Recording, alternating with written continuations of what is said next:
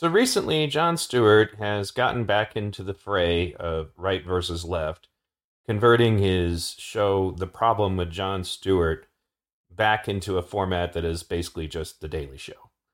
And unfortunately, uh, you know, I used to really like Jon Stewart, and I still do about a lot of things. Like, he's the one who fought to get the 9 11 first responders their medical treatments and things like that. But now he's gone full woke. And the funny thing is, again, I'm still on the left. I still probably agree with him about a lot of things, but I don't agree with lying.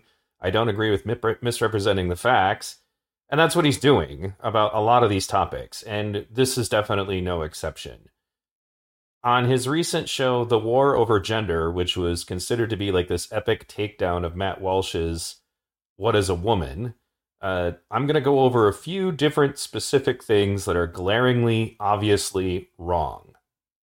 Now, in this clip, Jon brings on a panel of quote unquote experts, including two parents with transgender children, as if that somehow makes them experts, a lawyer, uh, and an endocrinologist. And the endocrinologist addresses the alleged crazy myth that all of this might actually be for the profit of the people involved.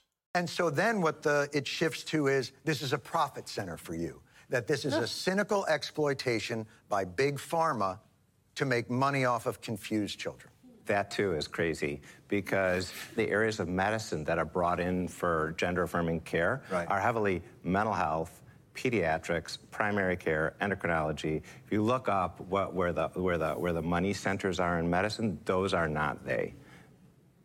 I had five colonoscopies last week.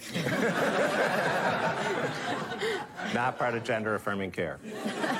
Now, Jon just leaves the matter of whether or not profits have anything to do with this as settled at that point. The problem is, those of you who follow my channel have probably already seen this clip, but Matt Walsh found uh, people who went undercover and uncovered the fact that actually a lot of money is being made. So, what follows was a video taken without their knowledge where they're explaining to the hospital why they have to get into gender affirming care because it makes a lot of money. Starting in January 1st of 2017, um, according to the Affordable Care Act, insurance cover carriers are mandated to cover medical expenses for trans folks. Um, some of our BUMC financial folks in 20, in August of 20, I'm sorry, October of 2016, starting a couple of years ago, put down some costs of how much money we think each patient would bring in. And this is only including top surgery. This isn't including any bottom surgery. And um, it's a lot of money. These surgeries make a lot of money. Um, so female to male chest reconstruction can bring in $40,000. Uh, a patient just on routine hormone treatment, who I'm only seeing a few times a year, can bring in several thousand dollars. So that requires a lot of visits and labs. It actually makes money for the hospital.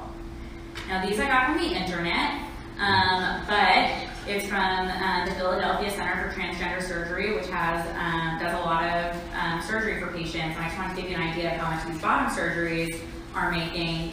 And this is, I think this has to be an underestimate. Uh, this is for a vaginoplasty. They're saying they're quoting roughly around $20,000 for a vaginoplasty, but that doesn't include your hospital stay. That doesn't include your post-op visits.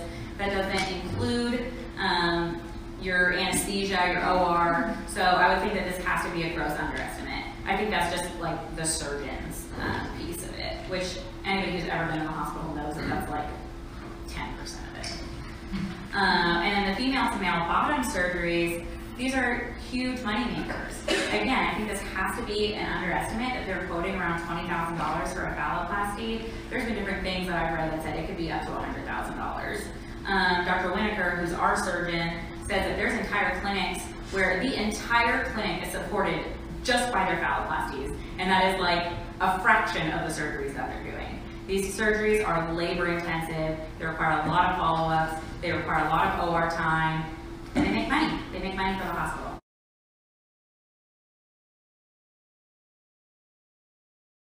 So now, in this clip, after uh, a montage of making fun of Republicans on this question, he brings up the issue of trans athletes in sports. I've already done a multi part series on this topic. I have looked over the science that apparently he has not. But let's get into the clip first, and then I'll have more to say. 77 anti trans sports bills introduced this year alone. There have been more anti trans sports bills introduced this year than trans people dominating sports in the history of women's sports.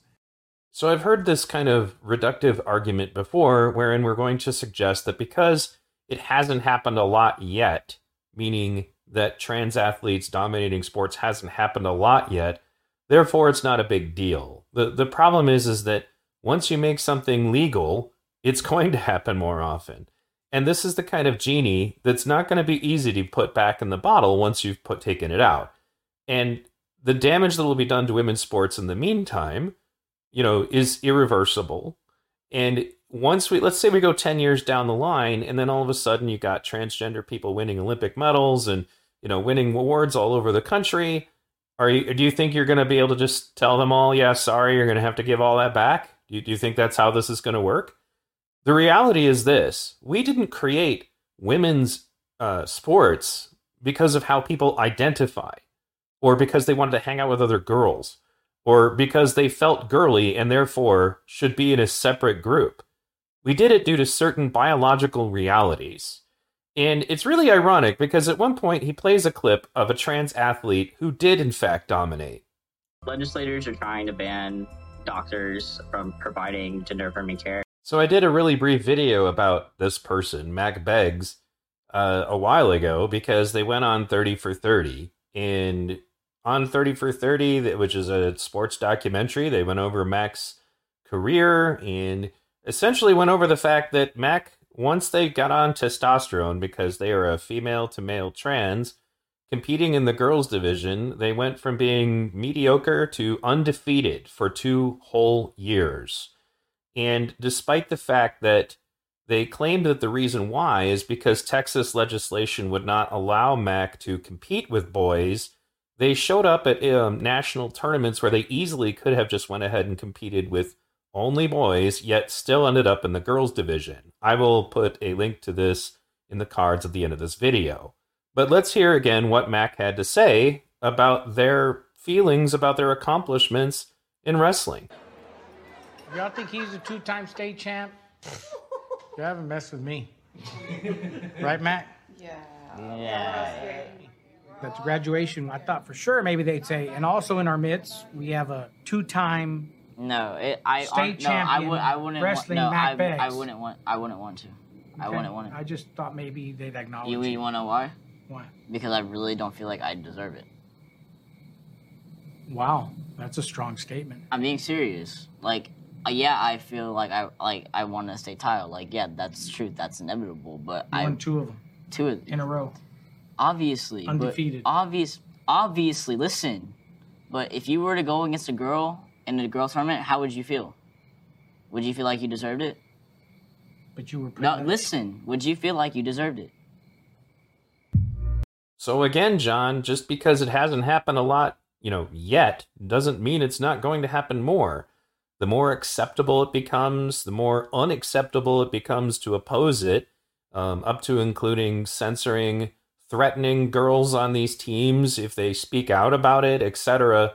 Then you're going to see a lot more of it. And again, you're not going to be on the front lines trying to fix that, you know, when the time comes you know, when we finally do get to the point that what many of us who've been involved in coaching women's sports, including myself, because my daughter was a wrestler, already know, which is that this is not going to be fair. The the fight for like gender equality as far as sports is not even over yet. And we're just telling women that their, you know, issues don't matter anymore. Because in the woke world, there is this weird hierarchy that goes on, and this is an example of it. So in this next clip, he ambushes the attorney general in one of the states where they have banned the early transition medicines and surgeries.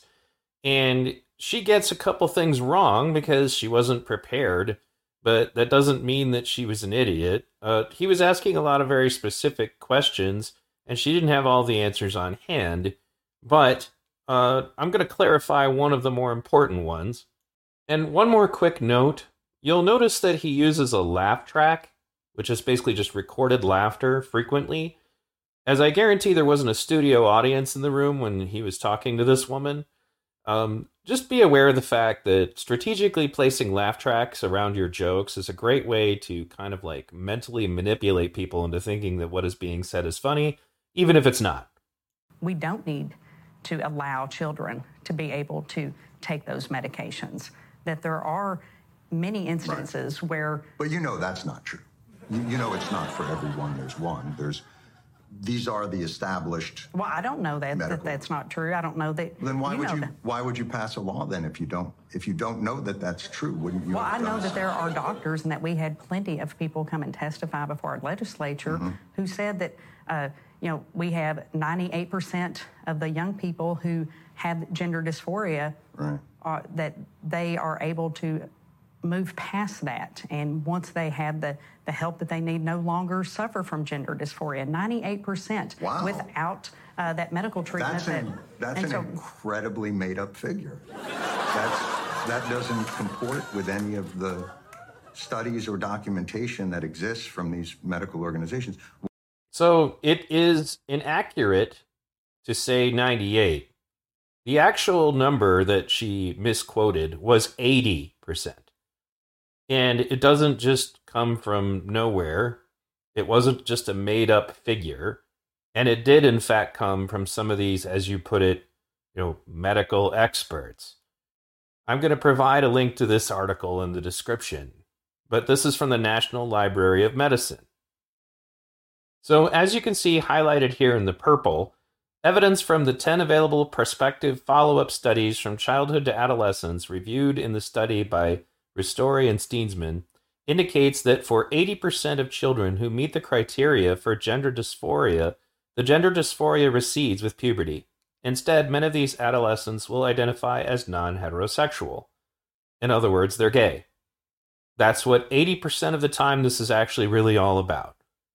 This is actually the study that Jordan Peterson quotes all the time that is a thorn in the ass of the trans movement protecting children means overriding the recommendations of the American Medical Association, the American Association of Pediatrics, the Endocrine Society. We don't have enough data. We don't have enough to show that these drugs are effective and that these children are better off and that we should encourage enough, these. Or it's not enough for you.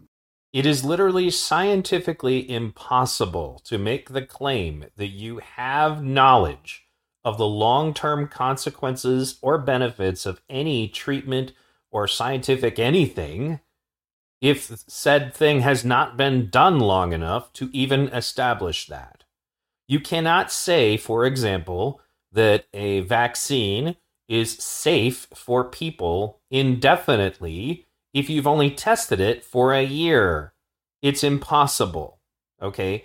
And along the same lines, we are now discovering that there really is not a lot of data to suggest that this is good for people. In fact, now data is starting to suggest that it could be dangerous, including causing cancer. I have a trans friend with cancer right now. So it's not just a question of whether or not it's enough data for you or for anyone else. It's not scientifically possible that you even have data about the long term effects of any of this and to suggest otherwise is fucking asinine. Bret Weinstein and I talked about this when he was on my show. I'll link that in the cards if you guys want to listen. In this article that I'll provide in the description, we have Gender reassignment of children is a big experiment.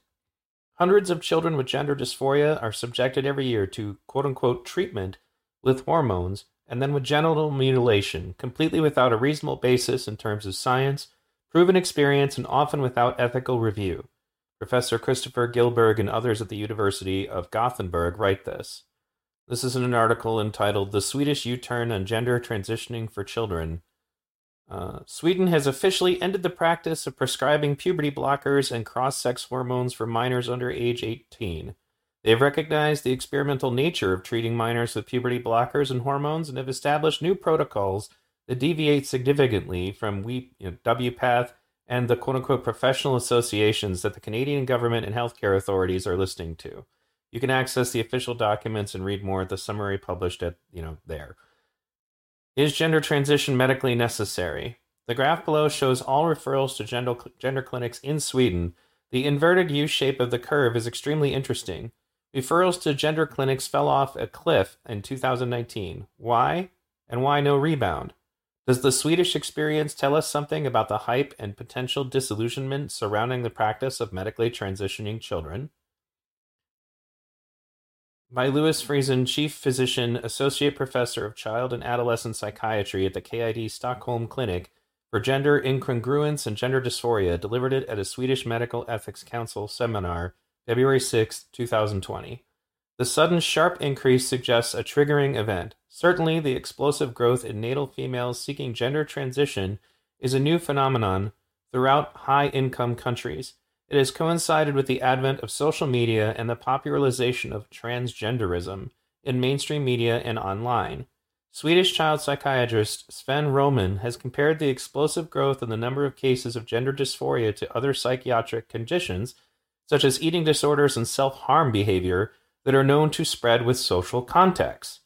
This is the social contagion issue. Basically, it becomes a trend, it becomes something to become accepted, to become cool. He documents the process of discovery that the medical community went through to understand how to best treat these kinds of conditions.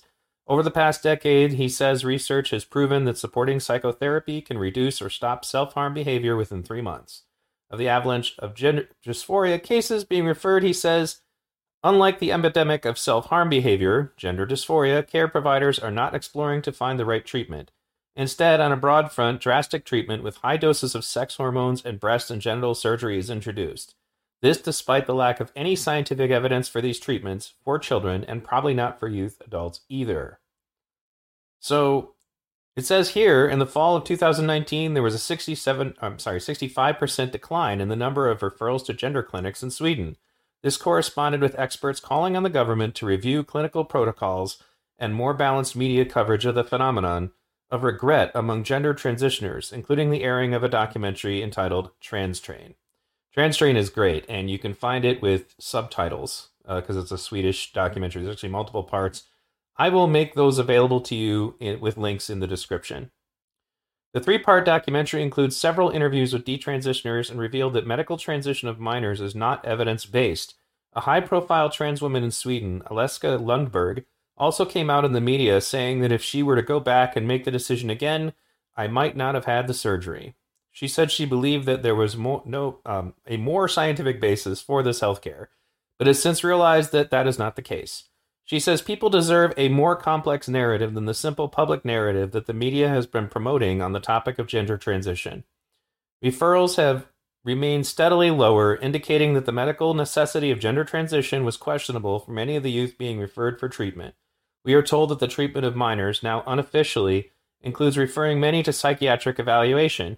Previously, we are told that almost 100% of trans identified youth who referred to the gender clinics were prescribed puberty blockers or cross sex hormones.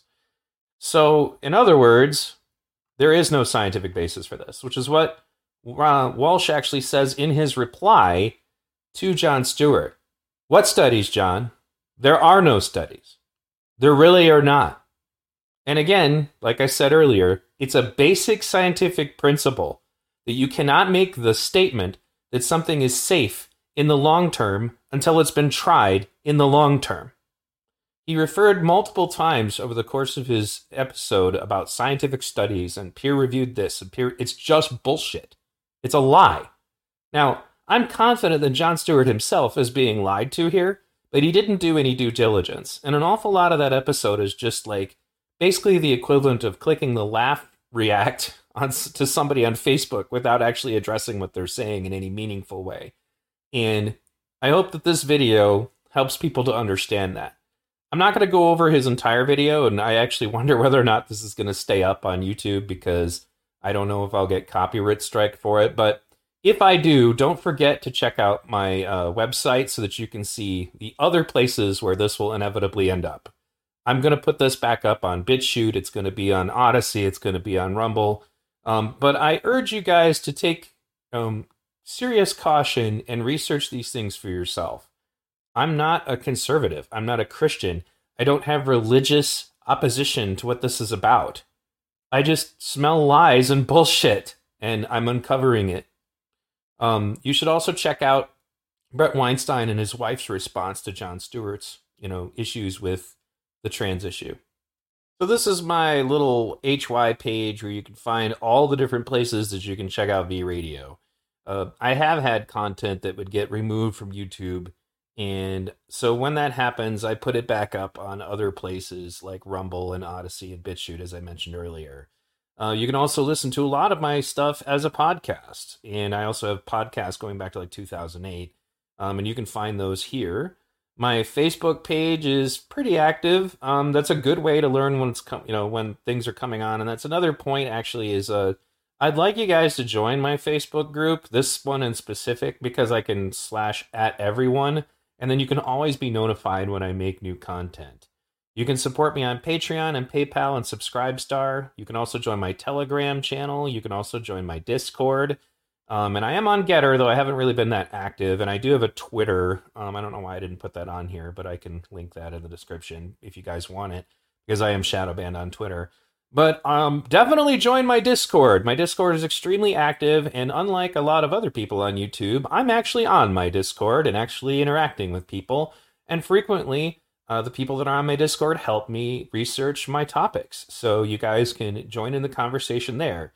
I just want to be clear there's one major unbendable rule no personal attack. You guys are free to debate, and I encourage it. And they debate me, and they debate each other, and there's right versus left, the conversations that go on in our Discord. But we still all manage to you know, maintain civility. Um, so if you want to be part of the conversation and you are willing to put aside your personal differences to avoid personal attack, by all means, we'd love to have you on Discord. It's also another one of the best ways to be absolutely sure you get my stuff because YouTube does not always notify everybody, and I get messages all the time that people have been magically unsubscribed. So, again, for redundancy, folks, you know, join me on these other mediums so that you're always sure to get my content. Thanks again for tuning in.